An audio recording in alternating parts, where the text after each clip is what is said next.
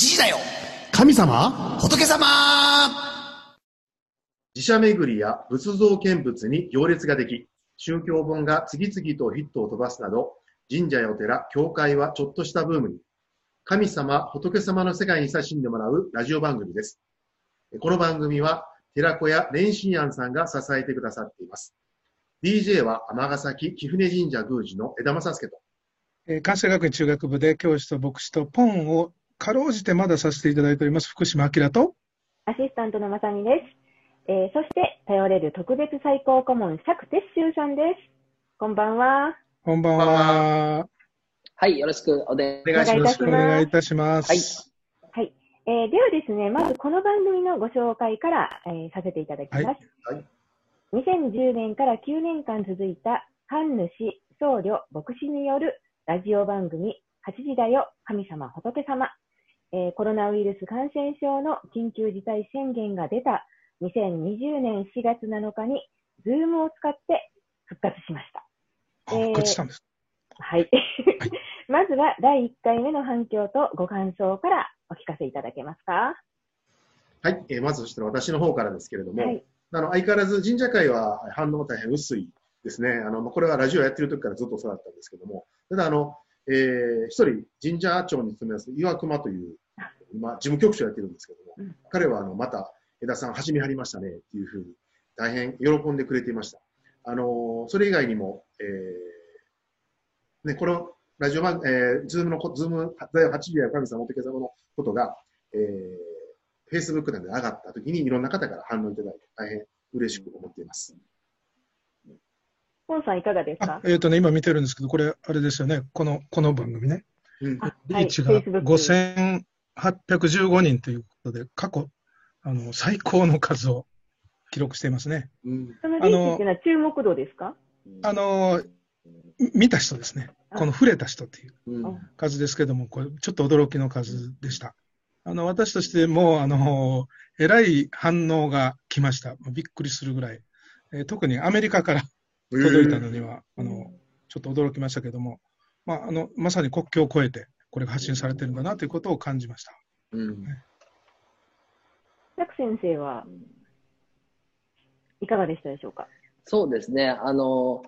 はい、あの、やっぱり Facebook に上げると、皆さん、あの、反応はいただきました。あの、特に、えっ、と、電信案の、あの、よく来てくださってる皆さんに、メールマガジンでお知らせしたんですけど、うん電信案の皆さんはすごく喜んでいただきました。ここ、あの、電信案なんですあ、そうですね、むしろ。電子案には、あの、ポンさんのファン多いんですよね。ポンさんにハマってるあそうなんですかそれは初耳です。初耳です。ポンさん途中で前回、前回静止画像になっちゃったでしょ。あ、いや、なんかどうしようもなくて静止画。像になったじゃないですか。で、もう、えーあれがもうめちゃめちゃ受けてね、あの、ポンさんにの静止画像に全部持っていかれたっていう、そういう感じがしました。そうだったんですね。ね、今日も多分途中いい味が静止画像に出てました。静止画像に。はい静止画像今日今日も多分なります。いや、今日はあの、静止しとったらどうですか？あ、静止しましょうか。はい。はい、来た。はい。えーそれではですね、釈先生から、この番組の次のゲストとしてお誘いいただきまして、ご快諾いただいた方が、えーすでにスタンバイされておられます。ね、真ん中の本日のゲストっていう。はい気になりますね。えーご紹介いたします。精神科医の名越康文さんです。こんばんは。お待たせいたしました。宇宙から来られてましたね、これ。背景がかっこいい。かっこいい。ご本人もかっこいいです。静止画像から始まりました。確かに。えーではですね、えーまず釈ありがとうございからますありがとうございます。はるばる。お付き合い、お付き合いいただきまして、申しなんか、ウルトラマンの服みたいなの着られてますけど、宇宙からはいね。えっ、と、ではまずですね、釈先生からはいあのー名越先生のご紹介を。はい。はい。あのー精神科医であり、えーシンガーソングライター、うんそして、総愛大学客員教授を務めていただいております。えー、名越康文先生です。よろしくお願いします。よろしくお願いします。お願いします。えー、名越先生はメディアに多数ご出演されて、いろいろとご発言されておられますが、えー今この現状についてですね、感じておられることなどをちょっとお話しいただけますか？いや、それ、ちょっともう、一言では無理ですようんね、でもね。あうんもう、でもね、ああ。の、うんいろいろな価値観が根底からえー覆っている最中だと思いますね。ですから、これを経て、あと半年後ぐらいには僕たちの、えーものの見方、考え方がゴロッと変わってるというぐらいの大きなことで、えー震災を僕は2回ぐらい経験し、2回経験した。うん僕実は、あの、台中の大地震の時も台北にいたんですけどね、実は。うんでも、もう本当の本番が来たっていう感じがしますね。うんうんはい。あの、大地震とかだと、まあ、やっぱり被災地と被災地じゃないところの温度差ってありますし、うんはいえー、まあ、そのね、都市部で起こった場合と地方で起こった場合の温度差もありますが、この感染症に関してはもう、あの、被災者はどこにもいない。全員が当事者うんという、そうですねそういう事情がありますよね。うんまあ、あの、僕もあの、名越先生がおっしゃるように、あの、この時期を、えー我慢して、また元通りっていうようなものじゃないようには思います。えー今回をもとにして少し、えー社会の制度変わるんじゃないかと思うんですね。あのーこれまでしばらく、あのー世界の政治の潮流は、えー無駄なものを排除し、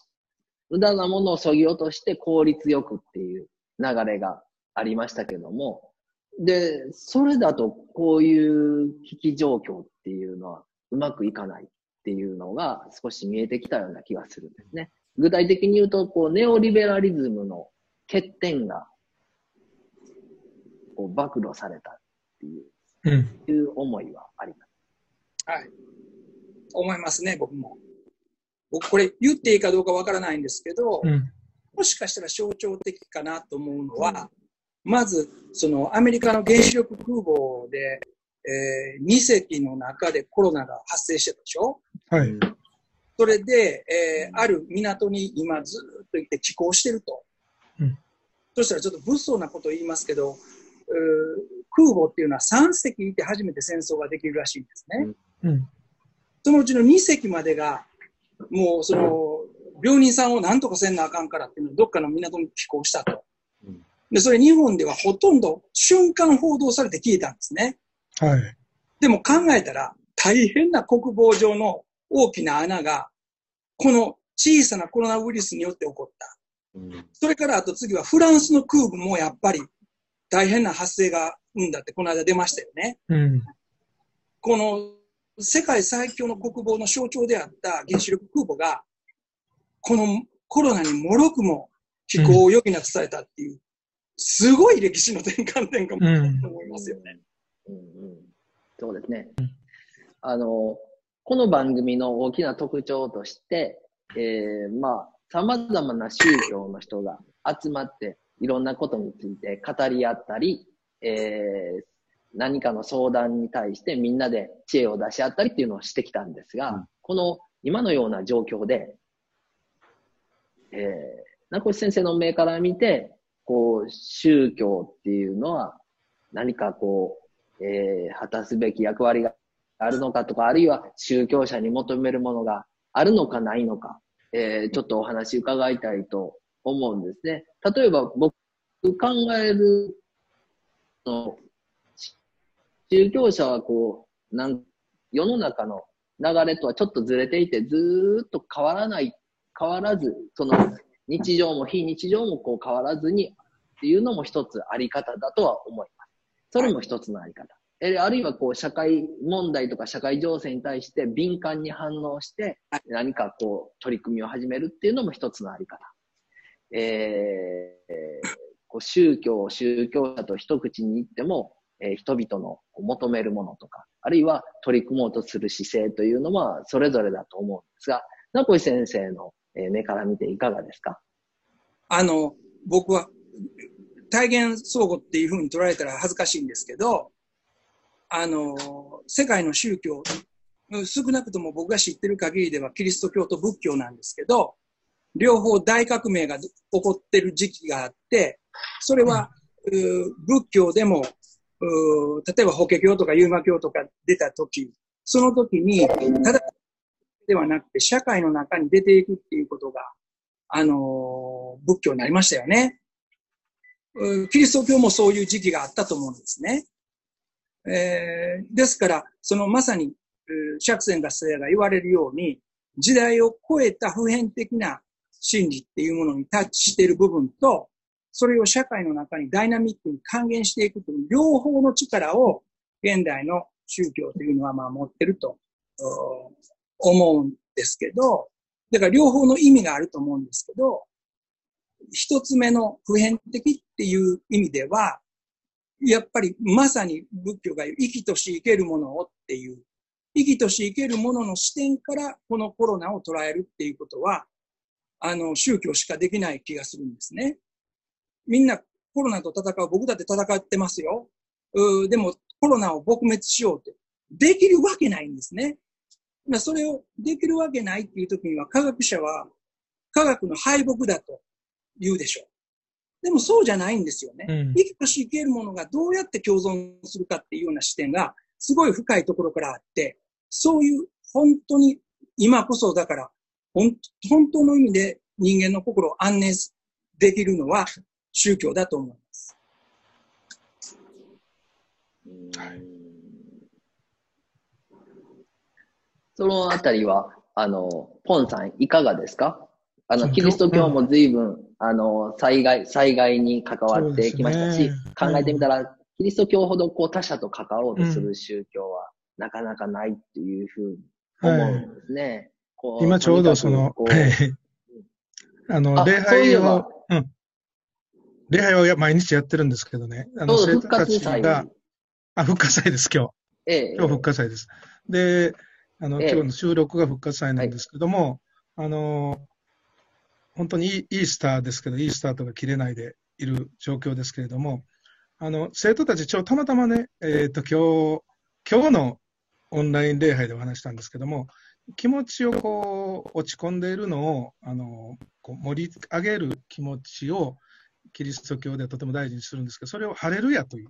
言葉で表現してて、そのハレルヤというのが割と日本の文化の中に、えー、もう染みついていて、あの、パプリカの歌に入っていたり、私が調べたら、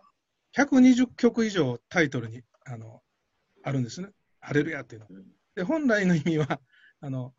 目に見えない存在を覚えようという、まあ、意味ですけど、神様をたたえようという意味なんですけども、むしろそれが、こう、暗い気持ちを、こう、晴れにしようという、晴れと毛の関係だと思いますが、そういうふうに、こう、まあ、世俗的に使われているところがとても興味深くて、えー、けれどもその本来のこう気持ちをこう高めるには自分が作られた存在だとか自分の命が、えー、単なるこう一時的なものでないとかそういう思いを持って、えー、過ごすことという感覚が自分の心とか魂を持ち上げることにつながるんじゃないかということをちょっと今日オンライン礼拝で話したところなんですけども、まあ、そんな気持ち、えー、宗教の役割はまさにハレルヤだと思ってるんですけれども。はい。江田さんい、いかがですか？あの、日々、あの、神社で暮らされる中で、この、えー、状況をですね、あの、どんなふうに見ておられますか？はい。あの、残念ながらだんだんとやっぱり参拝に来られる方は減ってるなという感じがしますね。あとまあ神社によっては、うん、えー、ご祈祷も受け、え断られていたりとか、授与所の対応も、え断られているというようなこともあります。ですので、かなり、え異常な状況になってきてるなということがあるんですが、ただあの、先だっても話をした通り、例えば会社のご祈祷なんていうのは、まだ今でも活かしていただいていることが多くて、その中で話をするのは、あの、いつも読み上げる祝詞っていうのは同じなんですね。で、同じ祝詞を読み上げていることの意味が、えー、今本当にあ皆さん感じてあるんじゃないかな。あの、当たり前のことを当たり前にできることほどありがたいことはないんだなっていうことを、うん日頃から私もメッセージとして発信してるんですけども、えーおそらく参列されている方が、えーもう自分の実体験としてお感じになってるんじゃないかなっていうのはすごく感じています。はい。当たり前で、当たり前の風景をまた取り戻したいという思いが皆さんといった大大変強いんじゃないかなというふうに思います。えーありがとうございます。えーここでですね、あの、リスナーからのお悩みが届いておりますあ。はい。えーラジオネーム、プータローさん、40代女性。え緊急事態宣言後の今も、大阪市内の製造業の会社に通勤しています。私の部署の仕事はテレワークで対応できるのですが、製造ラインは出社が必要です。不公平になるといけないから、と社長はテレワークの採用を検討せず、時短勤務という方針が出されました。今ももやもやしながら感染リスクや不安な気持ちで電車に乗って通っています。こんな非常事態なので自分で行動を起こさないといけないなぁと思いつつも、会社の方針には従うべきではないかと本当に日々悩ましいです。ということなんです。はい。これあの、私はまあ仕事柄会社の動きと行くことが多いので、ね、実際にね、こういう話があるみたいですね。で、あの、大きな会社、大手の企業なんかは、テレワークをかなり推進していて、でまあ、工場を併設していても、まあ、現場でしかできない仕事を持つ方は、まあ、出勤を、まあ、でも、できるだけ、えー家でできる仕事に関しては家でしてくださいというような指示をされていることが多いようなんですけども、なかなかまあこの、えー不公平になるというう言葉を出されて、で、えーテレワークの採用を検討されていないというのは、本当もどかしい思いをこの方されてるんでしょうね。うん、ねえ。ポンさんはどうですか？そうですね。今、答えが難しいですけどね、うん。あの私も家族2人が今、失業中といいますか、うん。あの一切、ある日からもう何もできなくなっている状態で、でそういう、えー身近なものにもか掛け声を、こ何か声をかけられない状態で、冗談一つそのことに関しては言えないということが続いていますけども、なんかその分断とか、まあ、不不公平感とかという言い方が当然あって、でもこれをし言った仕方ないと受け止めるのもちょっとおかしいかなということですが、そういう状況の中で自分はどうそれをこう受け止めていくのかを何か模索しながら、まあ、次のステップにプラスできるようになったら一番いいんですけれども、なかなかこれ、あの正解はないんじゃないかなと思ったりしていますけれども、あの本当に、まあ、キリスト教的に言うと、もう祈るしかできないっていう言葉なので、そのい共に、まあ、どこまで共感できるのかっていうのを声がけじゃなくて、まあ、祈ることしかできないかなというのが実感しています。あの先生、いかがですか？はい。社会全体の、はい、社会全体の取り組みから考えると、あの、そういう、えー出社せねばならない、えー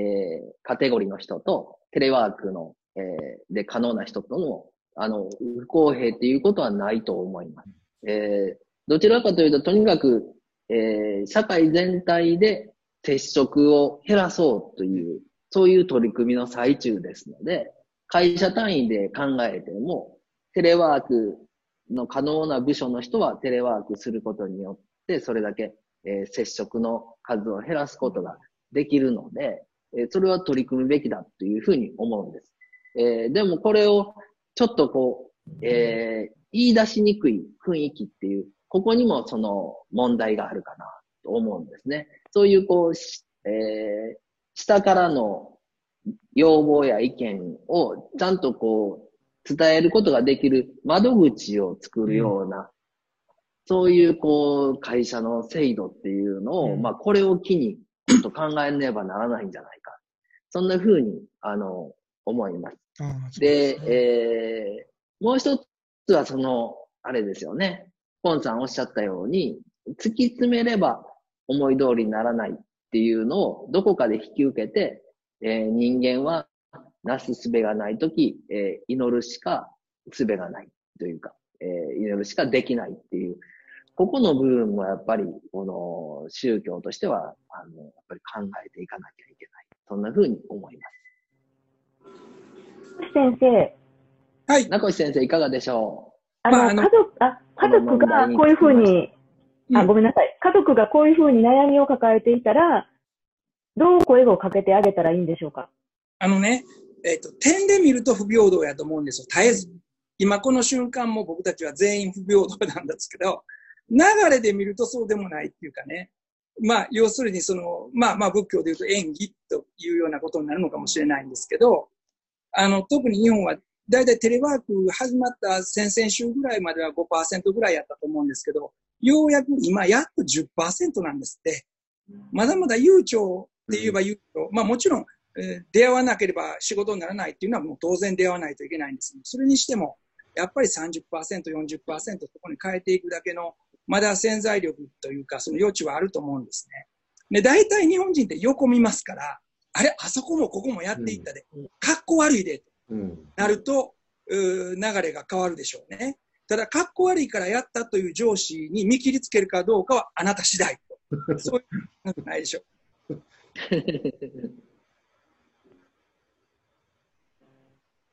あありがとうございまます。す。ありがとうございます。えーありがとうございました。名越先生のお話は、うんえー昨年8月から始まりました完全会員制動画チャンネル、名越康文、これ TV ショーでいいんでしょうかね。テレビショー。あ、TV。わ、わからないです。やってます。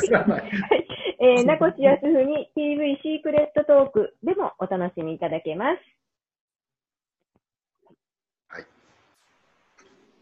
先生、ありがとうございました、今日は。ありがとうございましありがとうございまた。これに懲りず、またいらしてくださいませ ちょっと。バタバタしまして。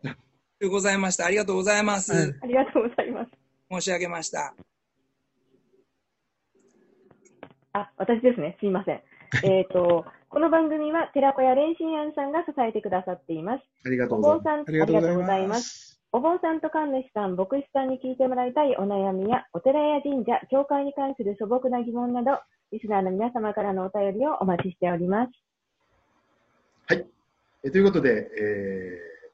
本格的なラジオ風の番組うん。を今回取り戻しましたので、次回以降また皆さんと共に歩んでいきたいなと思ってます。楽しみです。ということで、最後、締めの声かけさせていただきますので、よろしくお願いします。えそれではまたお目にかかりましょう。8時だよ神様。神様。仏様。仏様、集まれないけど、つながっているのが嬉しいです。